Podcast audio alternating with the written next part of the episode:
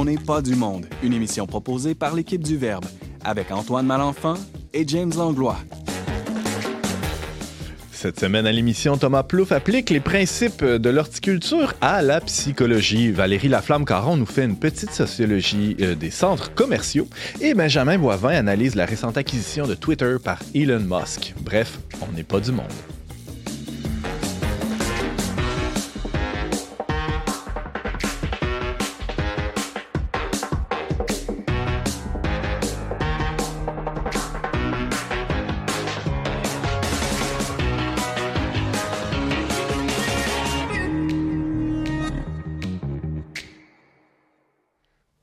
Tous, bienvenue à votre magazine Foi et Culture. Ici Antoine Malenfant en compagnie du pas achetable, James Langlois. Euh, non, c'est vrai que je suis quelqu'un. qui- Hors de prix. Hors de prix, ouais, définitivement. Tu coûtes trop cher. Ouais, Mais- ouais. Mais c'est pas faute d'une de- d'une grande valeur. Il y a rien. Pour autant. T'es- Notre t'es- dignité ne se vend pas. C'est ça, Ouais. c'est ça. Alors, euh, pourquoi je dis ça? Parce qu'on va parler des centres d'achat. Hein? Euh, c'est un mot qui se dit, ça, centre d'achat, Valérie? Mais paraîtrait-il que c'est un anglicisme qui vient de shopping center, shopping Mhm. mall? Donc, on devrait dire centre commercial, mais comme on est au Québec, je vais me permettre euh, le centre d'achat abondamment. On a le droit, et c'est de ça dont tu vas nous parler, des centres commerciaux, centres d'achat euh, durant ta chronique en On campe ça d'emblée, là, on dit pas ça. Ouais, on, ben, on peut le dire, on le dit. On va, ouais, on va le dire, on va, le- on va peut se l'échapper. donner cette permission. Ah ouais, ah ouais, ouais. Ça va être très intéressant. Ça sera pas une chronique linguistique, là, mais plutôt anthropo, sociologique. genre. Les centres commerciaux comme Utopie. Ah! On est content de te retrouver, Valérie. Ça nous manquait tes chroniques euh, anthropos euh, sur des sujets euh, d'hiver. divers. Même. D-I-V-E-R-S, pas d'hiver parce que l'hiver s'en vient. là. Hey, on, va, on va passer là-dessus, je pense.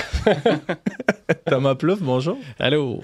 Euh, tu nous parles du, du bonheur, non pas d'être dans les centres d'achat, mais de, de, de- de- de croire que si on, veut, euh, si on veut être heureux, il s'agit de travailler sur soi. Exactement. Le bonheur, en fait, qu'on peut trouver euh, dans le terreau. Ah ouais? Ah oui, vous, vous allez comprendre le lien. Ah ouais, alors on va t'écouter avec attention. Ça va être en premier, en premier segment tout, euh, tout de suite euh, après la petite pause. Et euh, Benjamin Boivin, toi, tu es le, le dessert, euh, la, la cerise sur le gâteau de notre émission. Tu nous parles de, de médias. Ben oui, ben oui, je te parle de Elon Musk et de Mm. sa récente acquisition de Twitter et de tout ce que ça implique euh, d'un point de vue de la liberté d'expression. Ah ouais, c'est vrai. Ben, on va t'écouter aussi attentivement. À tout de suite. Thank you.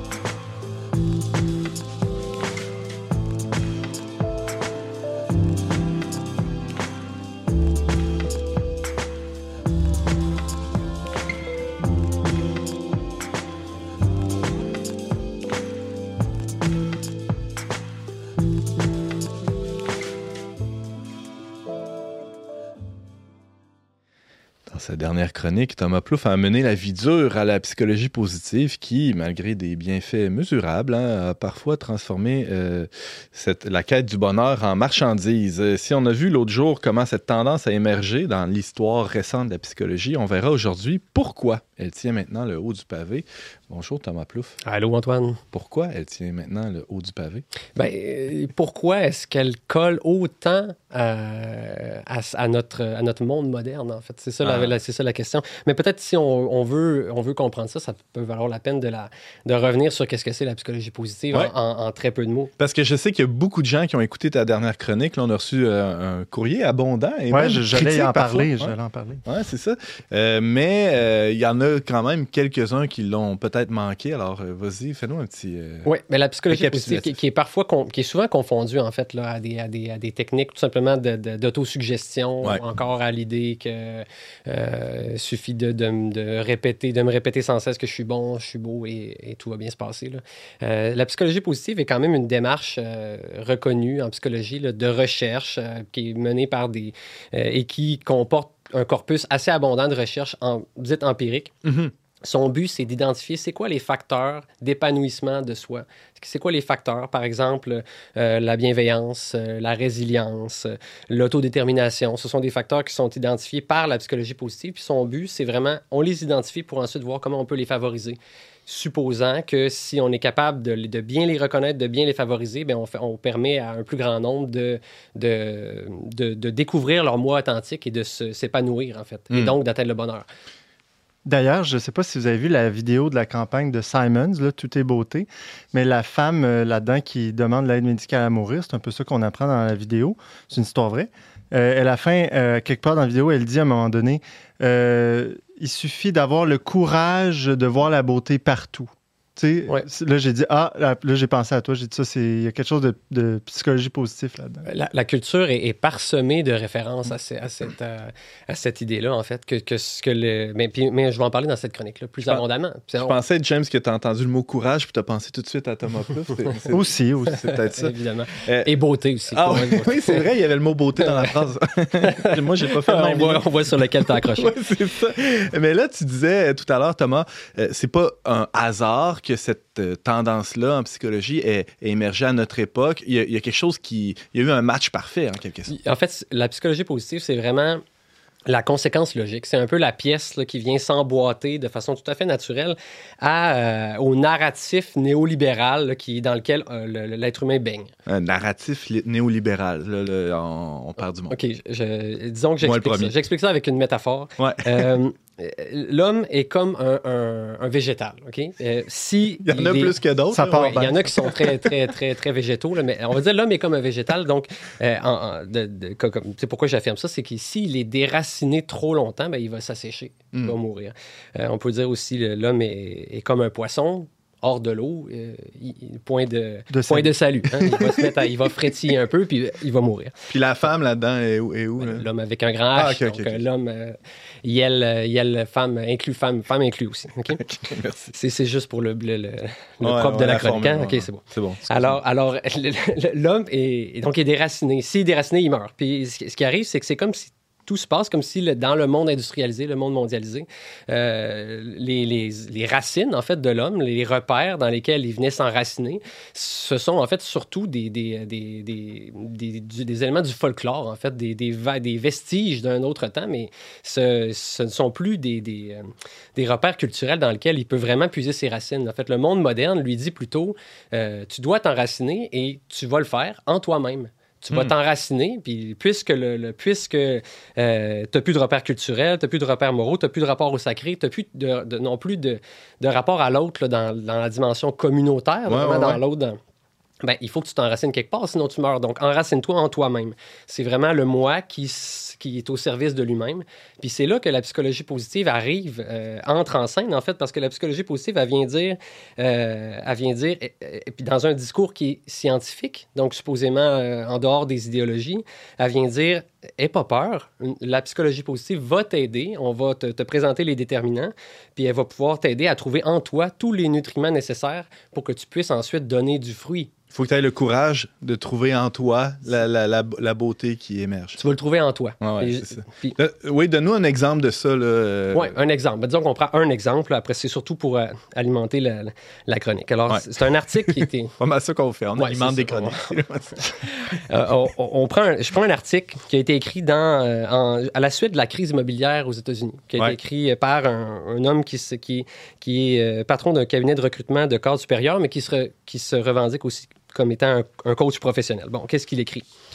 En 2009, il écrit, euh, le titre, c'est Se soucier de soi en temps de crise. Je souhaiterais proposer quelques conseils qui me semblent essentiels et qui vous aideront à prendre soin de vous. Conservez votre estime de soi, riez et souriez, prenez soin des petites choses de la vie et soyez présent à vous-même et aux autres. Le chômage, les grandes difficultés financières qui l'accompagnent peuvent facilement venir ruiner l'idée que l'on se fait de sa propre valeur et peuvent même nous plonger dans une forme ou une autre d'autodénigrement. Hmm. Il est donc plus crucial que jamais de se soucier de soi avec une certaine discipline, en pratiquant des exercices quotidiens tout à fait simples qui vous permettront de traverser avec élégance le chaos ambiant. Un chaos qui peut vous mettre au défi. Demandez-vous ceci, que fais-tu pour prendre soin de toi? Donc, c'était son, c'est son propos. Puis, ce qu'on, comprend à travers ça entre les lignes, c'est vraiment l'idée que les clés pour composer avec le chaos ambiant et sont à trouver en soi, sont vraiment en soi. Donc, c'est, c'est d'où l'importance, en fait, pour les penseurs de la psychologie positive, de se scruter l'intérieur, de s'ausculter constamment pour chercher, pour, pour, pour en fait euh, arriver à, trouver le- le moi authentique qu'on pourrait considérer un peu comme une espèce de diamant brut qu'on aurait en nous, qu'on pourrait déterrer puis qui serait le reflet de notre nature Il y a quelque chose de violent là-dedans, non? Est-ce que je, est-ce que je suis seul à voir ça? là, comme, il, y a, il y a beau avoir la guerre, l'inflation, le chômage, euh, peu importe le- les, in- les inégalités, les injustices dans le monde, il faut apprendre à se, se recentrer sur ses émotions puis à, à se détacher de, de cette, euh, Si pas capable du réel. Ben, c'est ça. Euh, Est-ce que, est-ce que j'ai bien compris? Là, le, Tout le fait, c'est vraiment ça l'idée. Mais je trouve par contre qu'il y a quelque chose de qu'on retrouve un peu dans la spiritualité chrétienne là, qui ressemble à ça, c'est-à-dire que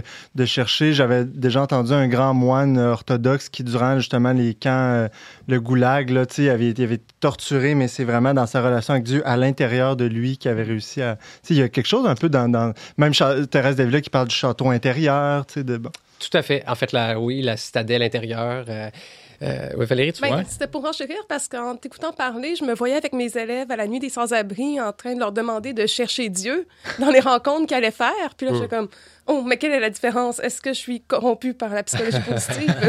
Ben, c'est ça l'intérêt. En fait, si on creuse, là, admettons qu'on se demande, euh, bon, on suit l'idée qu'on creuserait en nous puis qu'on découvrirait l'idée d'un moi authentique, d'une espèce de nature profonde. Euh, si on est vraiment honnête dans cette quête de soi, qu'est-ce qu'on qu'est-ce qu'on trouve quand on scrute? C'est en fait surtout notre finitude. C'est ça qu'on trouve. Si on, est vraiment, euh, Mm. si on est vraiment sincère, on trouve l'idée que, en fait, on est un être, on est un infime, euh, euh, on est un grain de sable dans un désert, dans une multitude, un élément parmi des milliards, puis dans une histoire qui comporte des milliers, des milliers d'années, fini dans le temps, dans un univers qui, lui, est infini, dans un univers qui est illimité. Face à cette réalité-là, la découverte de notre nature profonde devrait nous, placer dans l'humilité, c'est-à-dire de voir qu'on est plus humble. Mais, euh, or, la, psychologie positive, ce n'est pas ce qu'elle nous propose de trouver. Ce qu'elle nous propose de trouver, c'est plus ce qu'elle nous propose dans cette recherche-là, c'est surtout une réécriture de, du narratif qu'on se fait de soi. On, a tous une, on a tous une version de soi. une si on nous demande qui es-tu, on va, on va, on peut pas, on peut, on peut pas objectivement dire qui on est. On, on- On se raconte une on histoire puis on la raconte- raconte à l'autre. raconte l'histoire de notre vie à Mm. travers. Bon, c'est notre narratif en quelque sorte.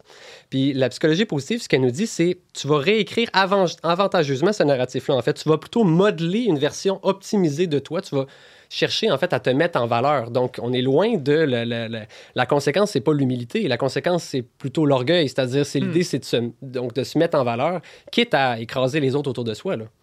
Est-ce que la psychologie positive mène inévitablement à cette forme d'orgueil-là, selon toi? tu sais, c'est- c'est- Ben, c'est-à-dire, c'est- la psychologie positive, par ses exercices, peut, peut amener l'être humain à, à se scruter, ce qui n'est pas nécessairement mauvais. L'enjeu, c'est que dans, dans l'auscultation de soi, euh, on, on demande euh, non seulement à la personne de se scruter, mais on, le demande, on lui demande de le faire en, en- en cherchant, les, euh, en cherchant les mécanismes pour, se, pour, pour disons, euh, non seulement se comprendre, mais aussi se résoudre en, en lui. Donc, il est imputable de, de, de- des, des sentiments euh, négatifs qu'il va avoir ensuite. Là. Une vraie démarche de vérité mettrait la lumière à la fois sur les, les, les côtés moins reluisants que les, les côtés euh, Oui, plus puis, nobles. ouais. c'est-à-dire que dans le, dans le cheminement de foi, admettons, on est appelé à se scruter, mais on est appelé à le faire sous le regard de Dieu. Hmm. Puis sachant que Dieu et, Dieu nous, nous, nous, aime en vérité dans cette scrutation-là. Autrement, on peut découvrir une facette, on, nécessairement, on découvre une facette de nous qui, qui est pas belle. Je veux dire,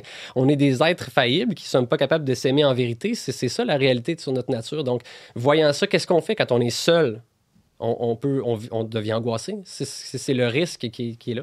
Tu parles d'orgueil, puis tu sais, ben, je pense que c'est Benjamin. Là, il Ouais, qui est quelques- très orgueilleux. Non, non, non. Benjamin, Il y a- courage, il y a- Thomas. Il y a quelques minutes, tu disais, tu sais, il- euh, moi j'ai réussi, tu sais, dans le fond, c'est ça, c'est que certaines personnes qui, qui vont faire ces pratiques-là vont arriver et dire, ça devient un peu comme des self-made men, tu sais, Mhm. ils ont réussi, eux, à, à développer leur capacité, puis les autres n'ont pas réussi, tu sais, peu mais c'est ça, le self-made man du, du bonheur. Mais qu'est-ce qu'on dit à des gens qui ont de la, qui ont de la misère, qui ont une piètre estime d'eux-mêmes, qui, qui souffrent, euh, qui ont de la difficulté à s'aimer? C'est quoi la solution si c'est pas la psychologie positive? Ben, c'est-à-dire que les, les gens qui ont de la difficulté à s'aimer doivent pas réécrire leur propre version de soi pour s'aimer davantage. Ils doivent accepter que l'amour, euh, l'amour qu'on se porte, euh, il doit pas venir de soi. L'amour, que l'amour en fait, qu'on, ultimement dans cette nature-là faible, la seule manière de vraiment voir de l'espérance, c'est de savoir que c'est dans cet univers-là limité, Dieu nous aime. Dieu nous aime dans notre finitude, dans notre faiblesse. Euh, ça peut pas venir seulement de soi. Puis là, une fois qu'on- qu'on- qu'on- qu'on- vraiment qu'on embrasse ce chemin-là, euh, ce chemin-là où est-ce que notre faiblesse, c'est pas, euh, c'est pas la- le désespoir, c'est juste notre nature, euh, puis que Dieu nous aime malgré ça, ben là, on peut avancer dans l'espérance. Et même si, tu sais, je sais pas si c'est- ça répond à ta question. Oui, ouais, c'est ça. Le problème, dans le fond, vient de, le- chercher à trouver des solutions à ses propres problèmes en soi-même. Exactement. C'est un peu comme dire aux personnes aux prises avec un problème de santé mentale ou d'obésité, t'as juste à courir ou t'as juste à faire à te coucher plus tôt ou t'as juste à... Hmm. C'est l'idée, Ouais. en fait, que le fardeau. Mais de- c'est que ça semble doux, mais dans le fond, c'est brutal. Ben, la conséquence, c'est- que de manière insidieuse, tranquillement, on en vient à vraiment concevoir que notre salut, c'est nous qui le portons. On est responsable de notre salut, alors que ce n'est pas vrai. On ne porte pas le fardeau de notre salut. Euh, c'est le, le propre de la foi de nous, de, de nous le répéter. C'est-à-dire, ce n'est pas toi qui portes le fardeau de ton salut. tu sais, c'est- euh, puis on le voit encore plus dans notre, dans notre cette espèce de, de, de, de- polissage du diamant brut qu'on doit faire conscien- consciencieusement et de façon répétée. Il y a vraiment un paradoxe dans la logique de la psychologie positive qui dit, d'un côté, on dit ton moi, il, il va, il, il- il va être incomplet de manière permanente, c'est-à-dire il ne pourra jamais être complet, donc parfaitement optimisé. On pourra toujours l'améliorer. Donc, on est dans une quête on court après des mirages sans fin dans notre existence pour essayer toujours d'être la meilleure version de nous-mêmes. sais. Euh, ça, c'est non seulement euh, euh, c'est épuisant, mais en plus, c'est, c'est, c'est- ça nous place justement dans l'angoisse, dans l'angoisse où est-ce qu'on est toujours incomplet, jamais comblé, on est, on est insatiable, en fait, toujours à la quête de quelque chose. C'est presque une version du pélagianisme moderne, c'est-à-dire que c'est le, le salut. Il y a beaucoup de choses qui s'apparentent à, à de la foi chrétienne, mais c'est bref sans le salut euh, gratuit. là. Puis, tu sais, dans notre. Puis, à, à côté de ça, on, on vit dans un monde qui est utilitariste aussi. Un monde qui considère les. les- les- et qui prend tout ce travail-là sur soi, puis qui en fait une affaire de, de management, de Mm. gestion, gestion de l'autre. Euh, J'avais pris un exemple récemment. Il y avait un article dans la presse qui disait qu'on on assiste à une montée au Québec de, des- des consultations pour les enfants puis les jeunes pour des questions d'anxiété, dépression. là. Dépression majeure, anxiété. euh, c'est un, grave problème de société, là, un grand, gros enjeu de société.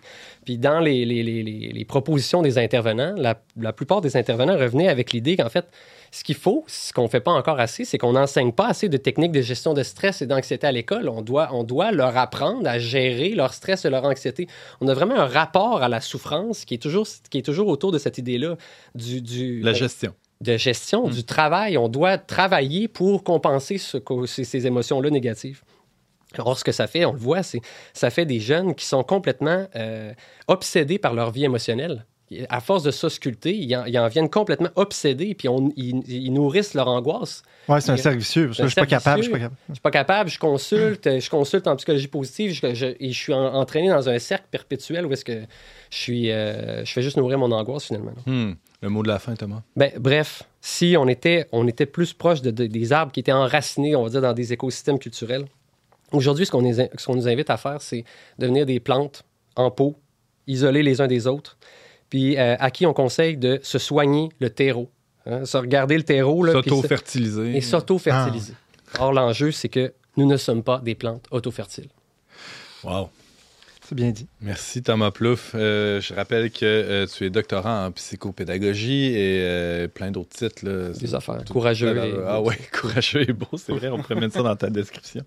Euh, tu, euh, on peut lire ton article. Tu as fait une entrevue vraiment intéressante dans le dernier numéro, euh, numéro spécial du Verbe, une entrevue avec Eva Illouz, entre autres sur ce, ce sujet-là, sur, euh, sur la marchandisation du bonheur. On peut te lire régulièrement. C'est en ligne sur le tradeunionverbe.com. Yes, alors restez avec nous. Euh, après la pause musicale, Valérie, Valérie Laflamme-Caron va flâner au centre d'achat et euh, peut-être croiser Jésus. hein, on ne sait jamais. Peut-être. Peut-être. Merci Thomas.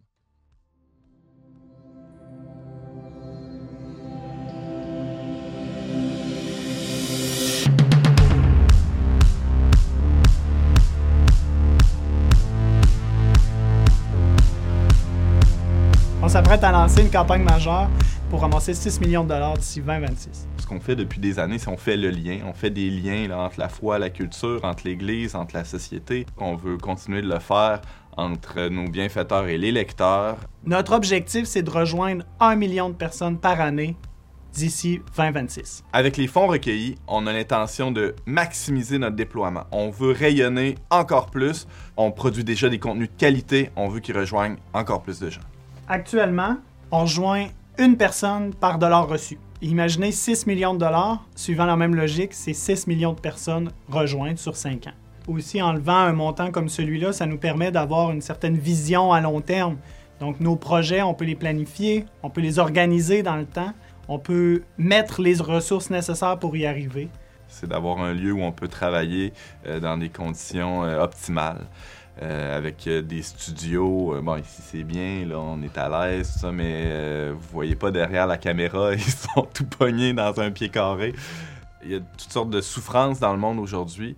Mais une souffrance qui est peut-être oubliée ou dont on prend moins soin, c'est la souffrance spirituelle. Les gens cherchent un sens à leur vie. Évidemment, par les témoignages qu'on diffuse, par les reportages qui montrent des, des- des réalités pleines d'espérance, ben là, on vient aider les gens à trouver un sens dans, leur quête. Et un média catholique, qu'est-ce que ça peut faire? Ça sert de courroie de transmission pour, euh, pour le message de l'Évangile.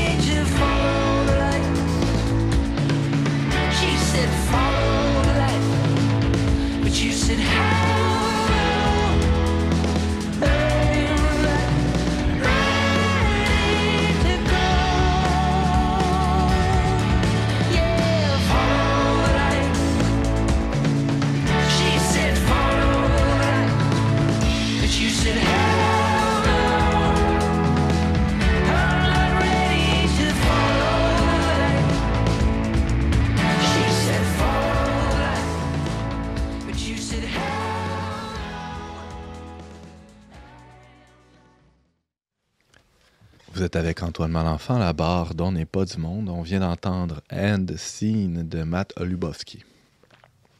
Même avant la COVID, la fréquentation des centres commerciaux a chuté de près de 20% au pays hein, en 2018-2019.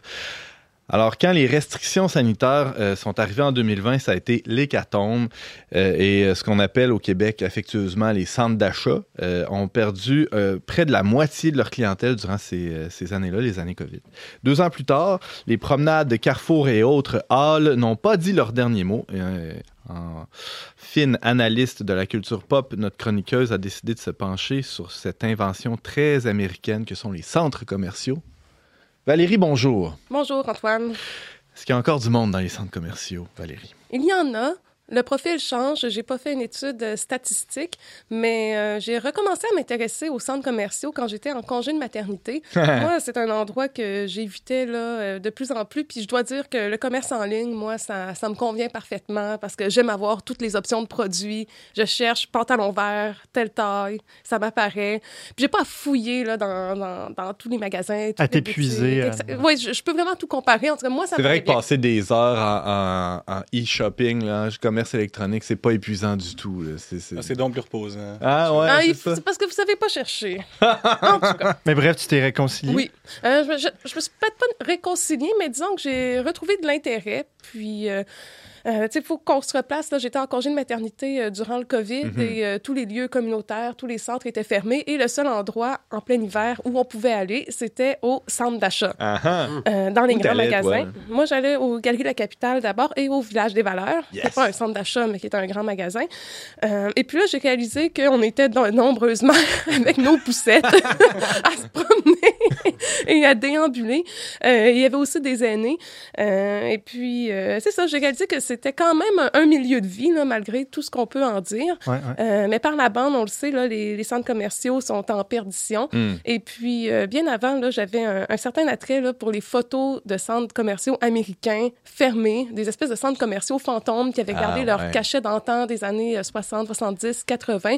Puis pour moi, c'est comme des espèces de vestiges de la modernité. là. J'ai autant de plaisir à regarder ça que d'aller me promener dans des ruines romaines euh, en Europe. là. Pour moi, c'est pareil. Mais c'est intéressant parce qu'à l'échelle de notre petite vie à nous, on peut penser que les centres d'achat, ça a toujours existé, mais non, euh, c'est une invention, évidemment, sur l'échelle de, l'histoire assez récente. Oui, oui, oui, vraiment. Puis ça a été vraiment au cœur du développement de notre rapport euh, moderne à la consommation. Donc, euh, les centres commerciaux, ça vient premièrement des grands magasins. Avant d'avoir des centres commerciaux, il y a eu des grands magasins. Puis ça, ça fait pas si longtemps. Euh, le premier est apparu à Paris dans les années 1850. Ça s'appelait le Bon Marché. Puis ça avait plusieurs là, caractéristiques qui faisaient que ça se distinguait vraiment des autres offres et ça l'a contaminé le, le reste de l'Europe et l'Amérique ensuite. Mais c'est intéressant de noter que ça vient de Paris, le grand magasin. Et en quoi ça se distingue des autres offres commerciales de l'époque? Ben, il y a plusieurs éléments, je vais vous les nommer, et vous allez voir, là, c'est ça, on les prend pour acquis, mais, Ben ouais, mais non, c'était des grandes innovations à l'époque. Donc, euh, premièrement, euh, les vitrines. les vitrines. Ah, Ah ouais? Oui, les vitrines. Ah, il n'y a pas ça au, ma- au magasin général de. Saint-Clinclin, une vitrine. Non, non, exactement. Donc, euh, avant qu'on allait au magasin, les produits étaient rangés. Il fallait euh, entrer en dialogue, en relation. Même des Avec fois derrière un comptoir ou dans des Oui, tiroirs. oui, ouais, toujours ouais. dans des tiroirs, dans un Mhm. comptoir. Et le vendeur devait sortir toutes les paires de gants. Thomas, il y a cette paire de gants-là, puis tu les manipulais, puis t'es comme... eh. Là, il en sortait une autre. Tu il y avait comme toute une démarche. Puis euh, tu pouvais pas juste lui demander de sortir toutes les paires de gants pour ton bon plaisir, là, parce que tu allais lui faire perdre son temps. Donc, c'était considéré comme... C'était pas une On pas pratique. Ouais. Non. Donc, dans les vitrines, les produits sont exposés comme dans un musée. Hmm. Euh, donc, on peut, peut les regarder, puis des produits auxquels on n'aurait pas accès.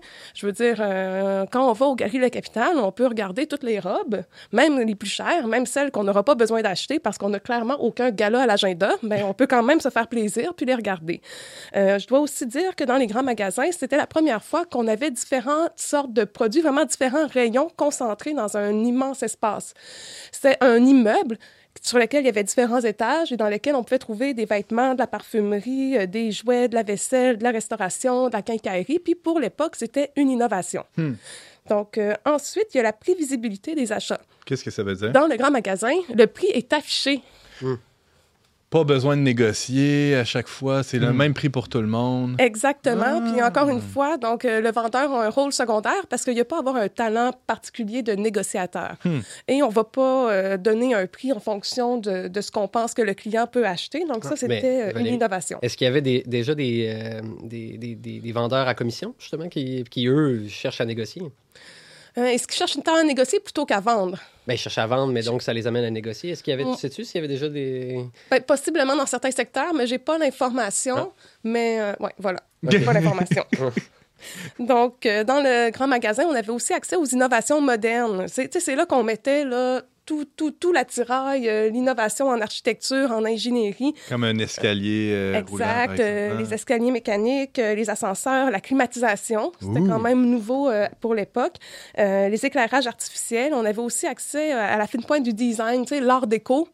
Ça a été quelque chose à un certain moment. Donc, les gens allaient là et découvraient finalement, c'est ça, là, toutes ces innovations-là auxquelles il n'y avait pas accès autrement. Mhm. À ce moment-là, le magasinage est devenu un loisir plutôt qu'une tâche. Parce que, considérant tout ça, on pouvait errer dans le centre d'achat sans être, sans être obligé d'acheter.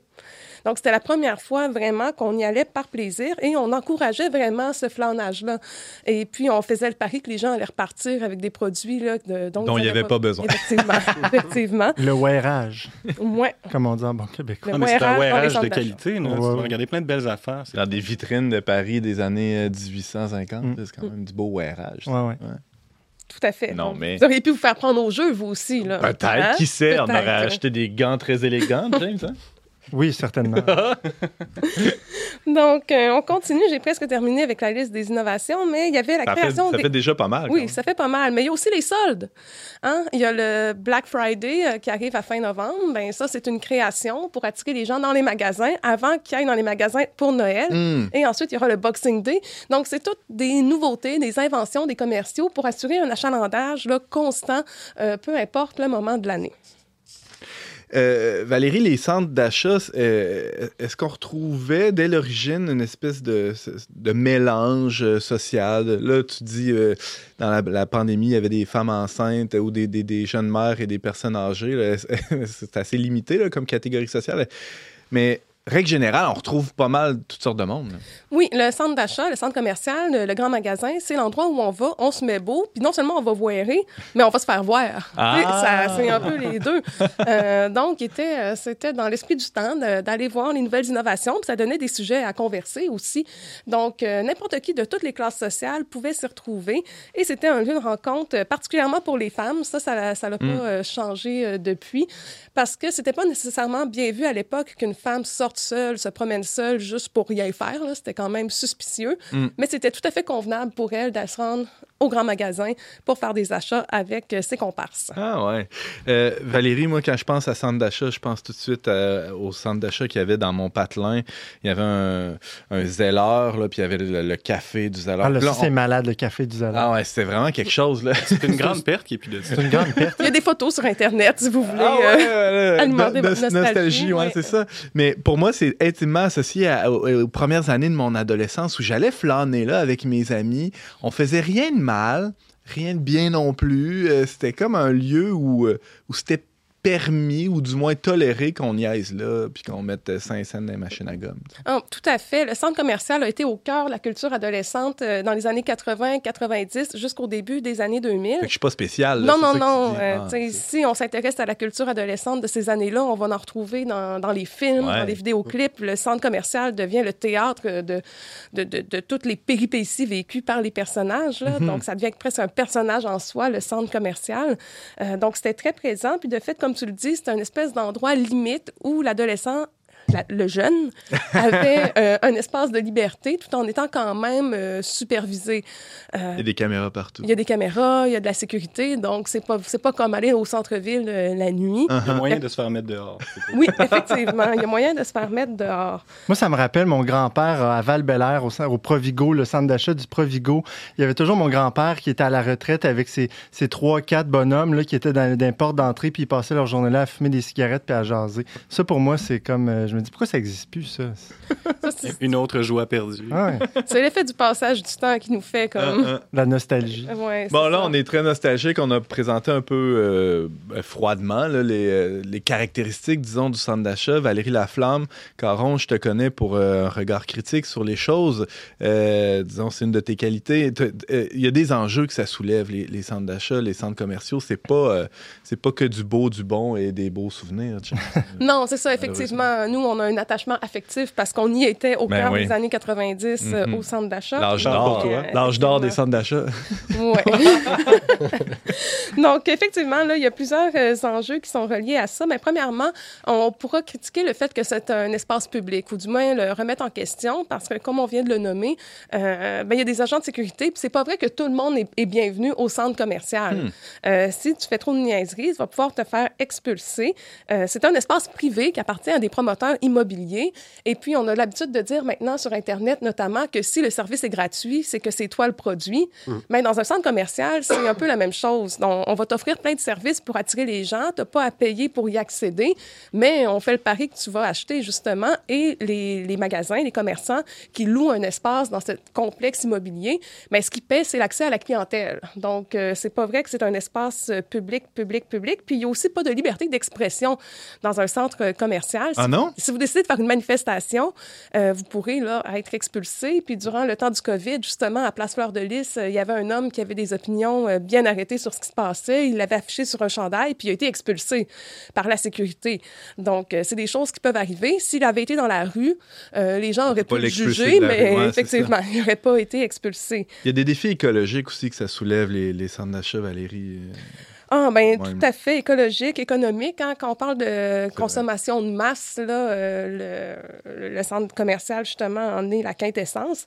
Donc, euh, dans les centres commerciaux, on va surtout retrouver des grandes chaînes. Tu sais, il y a quelques petits commerçants locaux qui, parfois, vont louer Ouais. un local. Il y a un cordonnier, par exemple, dans, dans mon centre d'achat. Oui, ouais. effectivement, ou des, des- des petites boutiques euh, moins connues. Mais Mais c'est surtout des grandes bannières. Oui, Ouais. exactement. Des grandes bannières. Donc, euh, euh, le- la mode rapide, hein, ce qu'on appelle la fast fashion, ben, c'est au centre commercial qu'on va trouver ça. Mm. Euh, quand on va se diriger vers sur les rues commerçantes, on va trouver plus d'entrepreneurs locaux qui ont une conscience sociale et écologique souvent euh, plus développée.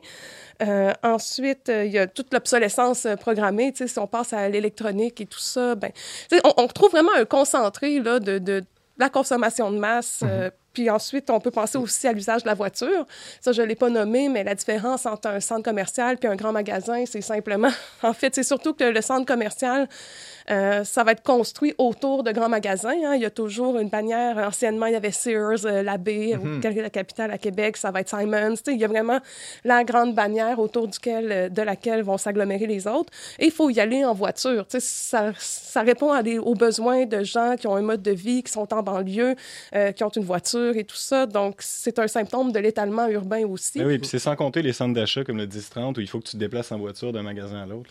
Oui, ça, c'est ce qu'on appelle un power center. C'est comme la nouveauté. Ah ouais. C'est Ah, ça, c'est pire, Ouais, c'est c'est pire. pire. On n'arrête pas le progrès. Ouais, mais Effectivement. Laurier, ici à Québec, tu peux y aller facilement en autobus. Là. Oui, tout à fait, tout à fait. Mais, Place euh, de la fleur de lys. Là. oui, mais à C'est le l'origine, seul contrat facile. à l'origine, euh, à l'origine, par contre, c'était des endroits qui étaient excentrés. Hmm. Ouais. Qui- C'est ça. qui- qui- ouais, c'est ça. Là, Qui- le- dans- sont- la ville les a rattrapés.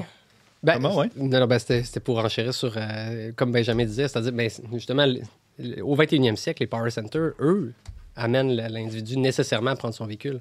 Puis c'est comme si c'était un, si je me trompe pas, c'est comme si c'était un centre d'achat, mais euh, qui implose, tu sais, dans le sens où on a Mhm. tous les grandes bannières. Là, c'est fini, il n'y en a plus de petites bannières, il n'y a aucun, plus aucun...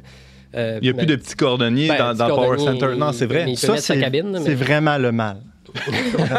Puis il n'y a plus d'espace de vie dans le Power Center où Non, tu peux flâner. Il n'y a pas d'atrium, il n'y a pas d'espace de restauration où tu peux t'asseoir là, lire un livre si tu veux pendant quatre heures. Puis voilà. Alors, euh, si on revient un peu au, euh, au ben, à la nostalgie, euh, Valérie La Flamme 40, tu parlais, dans, je voyais dans tes notes, tu présentais le, le centre d'achat comme une utopie. En quoi c'est une utopie, selon toi? Euh, mais premièrement, quand on rentre au centre d'achat, tout, tout est tout- l'environnement est contrôlé, puis Hmm. est là pour favoriser ton bien-être. hein. Il y a euh, le climat est contrôlé, puis pour nous les Québécois qui vivons l'hiver, c'est quand même très important. Pourquoi j'allais au centre d'achat et pas sur la rue Saint-Joseph à Québec? Mais c'était clair parce que je ne voulais pas être exposée aux éléments. On va même y retrouver des palmiers, de la musique supposée agréable et tout ça.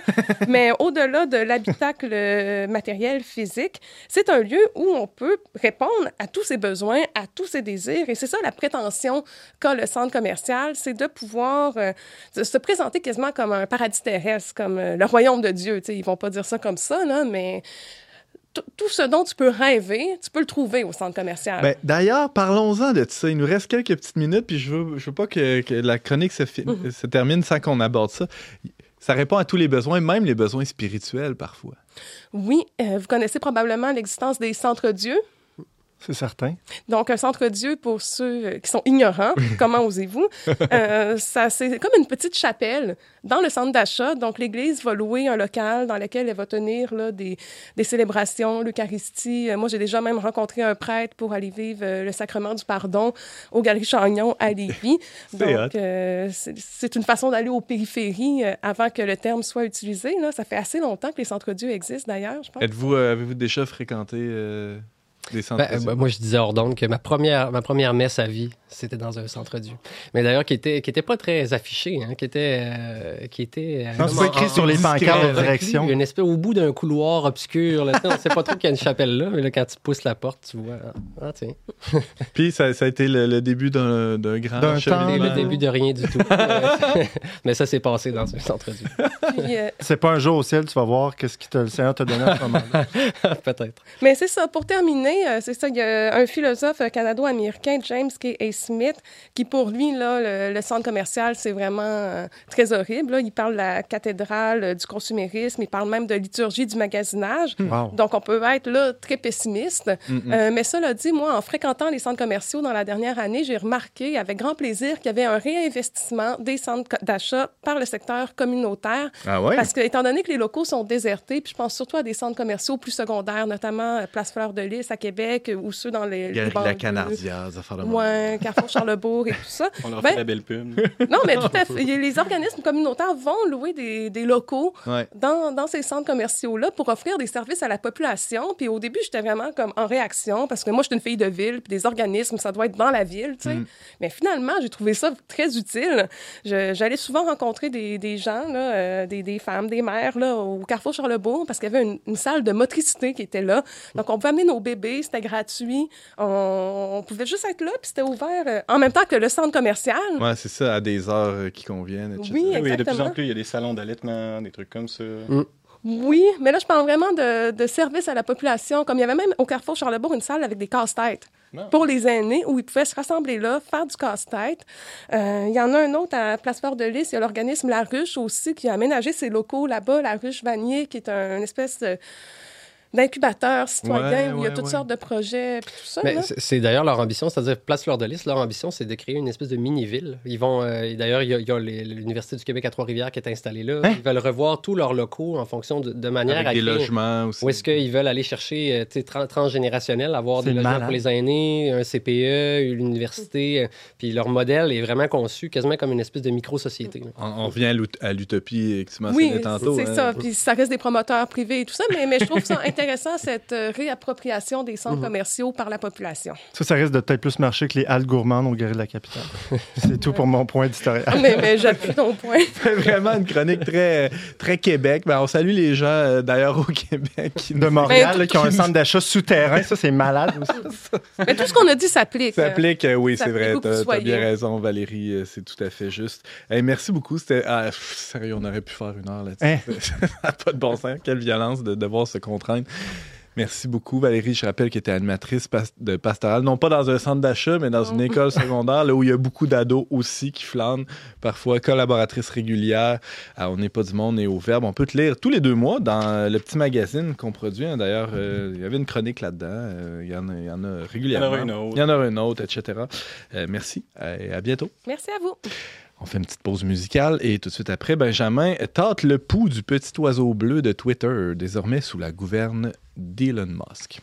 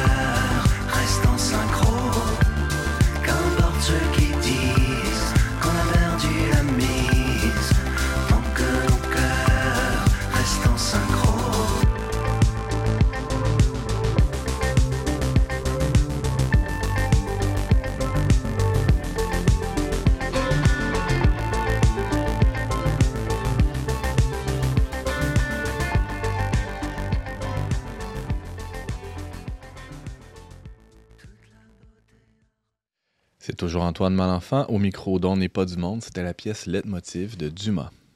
Il s'appelle Steve, lui, hein, je pense. Peut-être. Je crois que oui. Je crois, je pense que oui. Personnalité de l'année 2021, euh, selon le magazine Time, Elo- Elon Musk appartient à un nouvel ordre suzerain délocalisé dont la mainmise croissante sur le monde a de quoi effrayer plusieurs. Cette phrase est de Benjamin Boivin. Je vais essayer de la faire tienne. ouais, c'est ça, j'ai essayé de C'est un effort méritoire. Merci, merci. Alors, en se portant acquéreur de Twitter, euh, il promet de rendre à ses membres une liberté d'expression présumément menacée. Notre collègue Benjamin s'est penché sur ce petit oiseau bleu qu'est Twitter. Bonjour, Benjamin. Salut Antoine, ça va? Ça va bien? Est-ce qu'il euh, est-ce qu'il bat de l'aile, le, le petit oiseau Sûrement bleu? pas si Benjamin s'est penché dessus. Ah ouais, non, mais des fois, tu sais, comme on- un, un oiseau qui frappe une vitre, puis on le regarde, tu sais, il est mort. Ben, tu sais, Twitter, c'est une, un, c'est un réseau social quand même assez particulier, là, qui a eu ses, beaux, ses hauts et ses bas à travers les années. Mais bon, l'un des caractères distinctifs, je pense, de ce, de ce réseau-là, comparé à d'autres, c'est que c'est un réseau de l'élite, en fait. Hmm. C'est des journalistes, c'est des artistes. c'est Toi puis moi, là, des-. Ouais, c'est ça, nous. ceux, qui, je suis pas là, moi, c'est drôle. hein. Ceux, ceux- ceux qui suscitent l'intérêt des, euh, des, des tweeteux, là, ben, généralement, c'est des gens qui, qui appartiennent à, une classe de, de, de- de- des gens qui produisent du contenu, finalement. Hmm. Et une proportion significative des gens qui, sur- qui sont sur Twitter, que personne suit et qui ne suivent euh, à peu près personne. Mais les gens là, pour qui c'est un, un- un réseau important, ben, c'est des gens qui ont de l'influence ou qui cherchent à en avoir.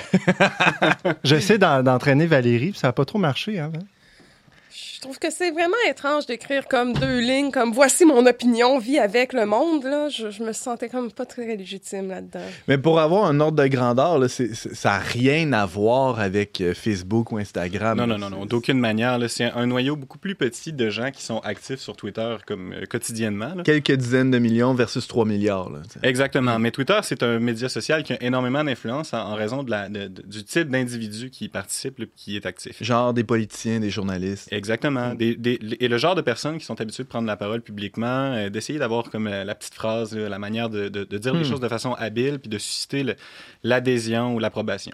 Et puis, ce qui est intéressant avec, euh, avec Twitter, c'est que depuis un certain nombre d'années, ben, c'est un, un réseau social qui a comme pris le- le- la- la tendance de Facebook et de d'autres à, à vouloir euh, poser certaines limites. Parce qu'on sait que Twitter, ça a été le réseau favori de, de M. Trump, l'ancien président américain.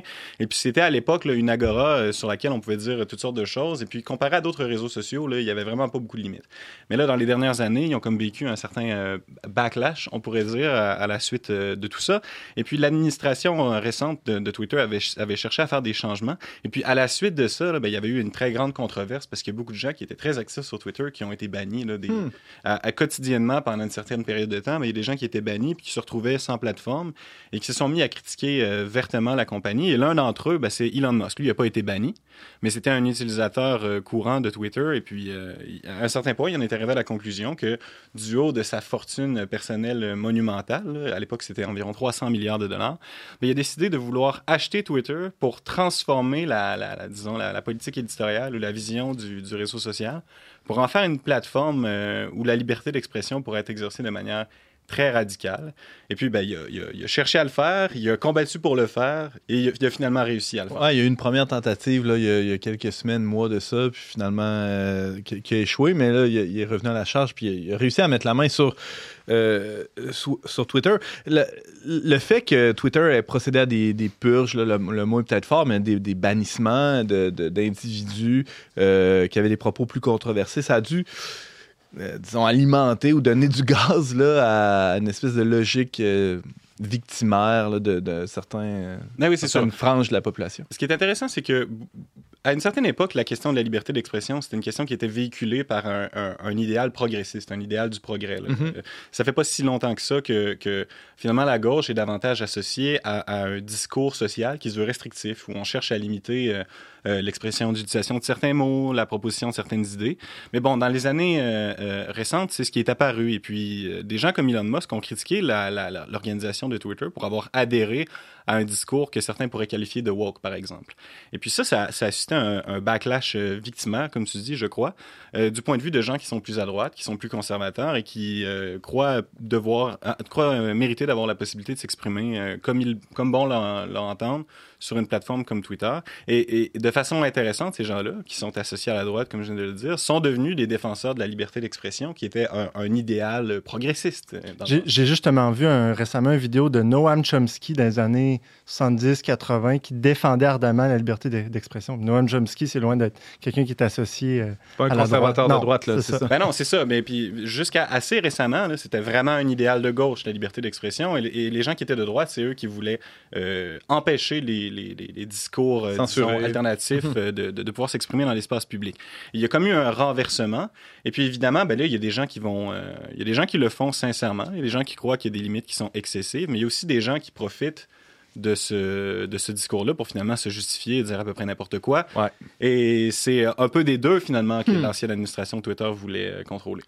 Bon, là, euh, Elon Musk a pris le pouvoir, le, le contrôle de, de cette compagnie-là, il l'a acheté carrément. Oh, il l'a acheté, il en Euh, a fait une compagnie privée, il la possède entièrement. Bon, À c'est ça, il est 44 lu- milliards. L'unique Ouais. actionnaire, finalement, Exact. euh, de ça. C'est à la bourse, ça, ça l'est plus, si on comprend. Eh, bien Exactement, la compagnie lui appartient entièrement, il peut faire ce qu'il veut avec, puis il a choisi de, de- de- fa- Il a pris des décisions assez radicales. Mais dans les deux cas, que ce soit euh, l'an- l'ancienne version de Twitter qui était, euh, disons, une entreprise privée, mais euh, détenue par plusieurs actionnaires avec un CA, etc.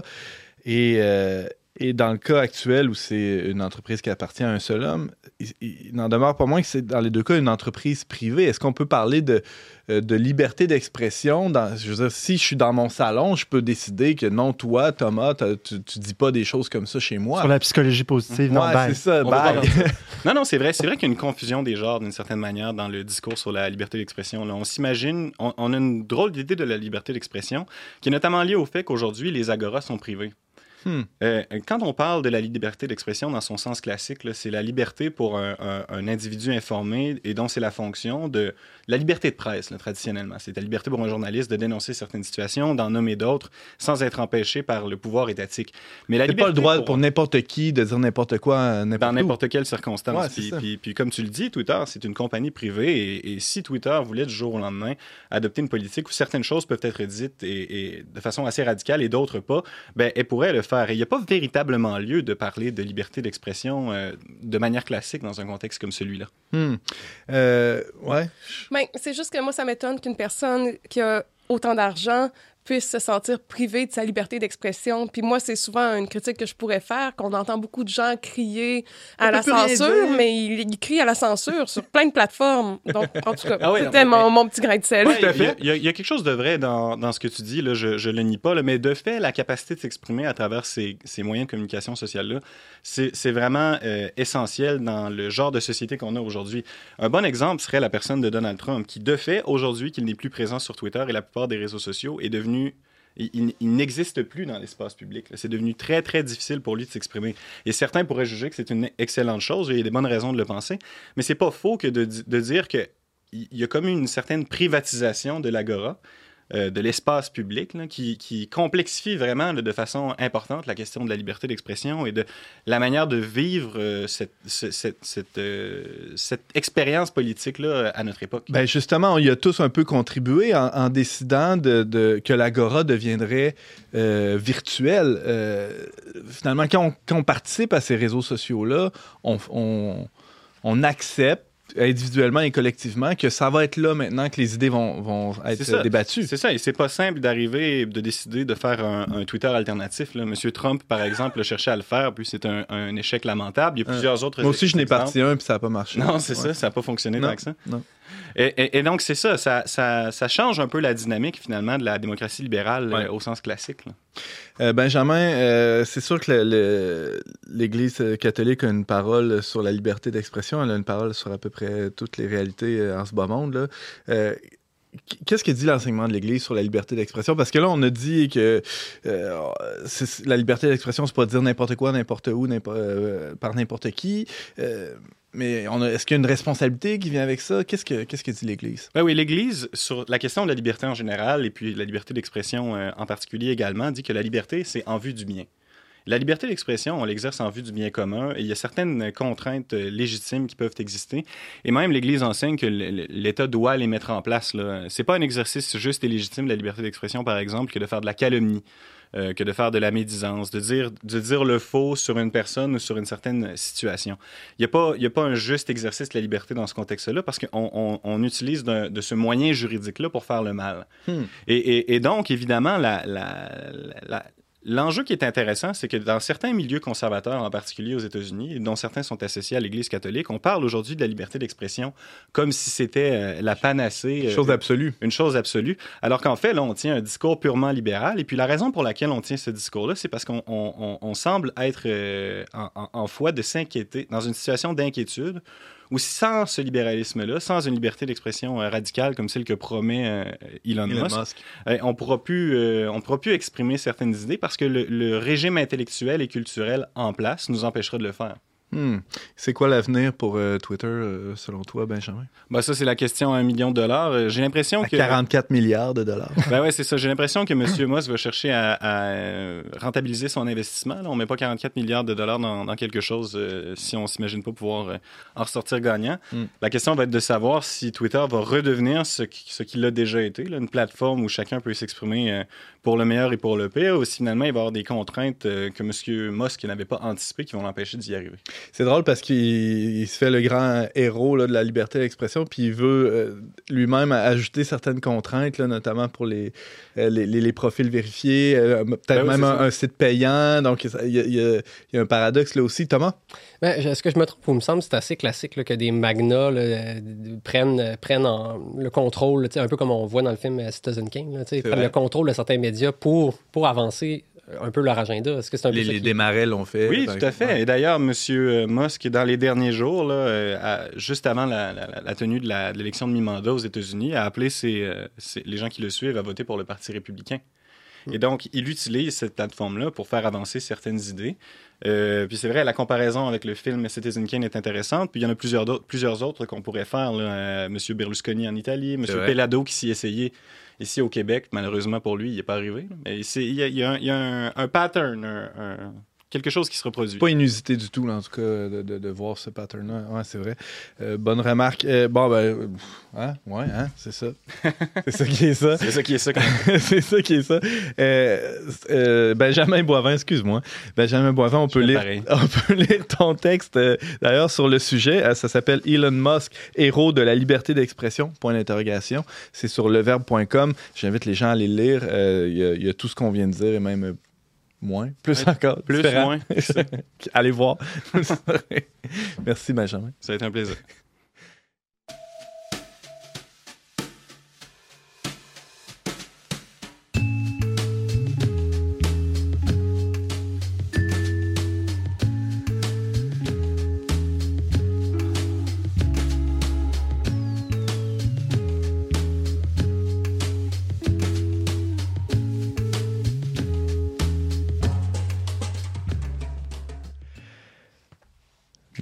D'avoir été avec nous euh, cette semaine. Vous pouvez réécouter ou partager cette émission en tout temps via votre plateforme de balado-diffusion préférée. Pour tous les détails, visitez leverbe.com baroblique radio. Je remercie James Langlois et Marc-Antoine Baudette à la technique, ainsi que la Fondation Lucien Labelle pour son soutien financier. On se retrouve la semaine prochaine, même heure, même antenne, pour une autre émission dans les pas du monde.